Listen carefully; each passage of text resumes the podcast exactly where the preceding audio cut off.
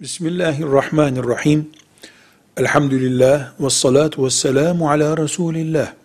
Kebair, büyük günahlar demektir. Günahları küçük ve büyük günahlar diye Peygamber Efendimiz sallallahu aleyhi ve sellem ayırıyor.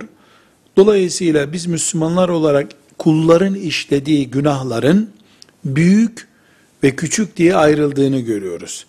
Büyük günahlar Kur'an-ı Kerim'de ve hadis-i şeriflerde üzerine vurgulama yapılan Allah buna ceza verecek, tehlikelidir denen ayetlerle, hadislerle sabit günahlar demektir.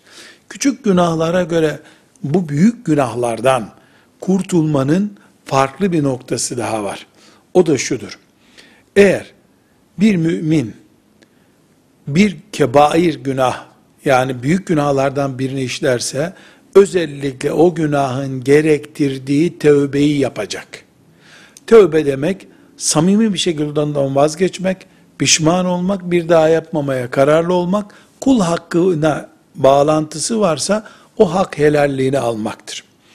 Bunu yaparsa mümin bir iznillah bu vebalden, büyük günahtan kurtulur. Ama büyük günahtan tövbe etmeden ölür ve ahirete giderse, bunun sonucu şudur. Şirk hariç, yani Allahu Teala'nın ortağı olduğunu söylemek veya eylem olarak uygulamak anlamındaki şirk hariç, büyük günahla tövbe etmeden ahirete gidenin hali Allah'a kalmıştır.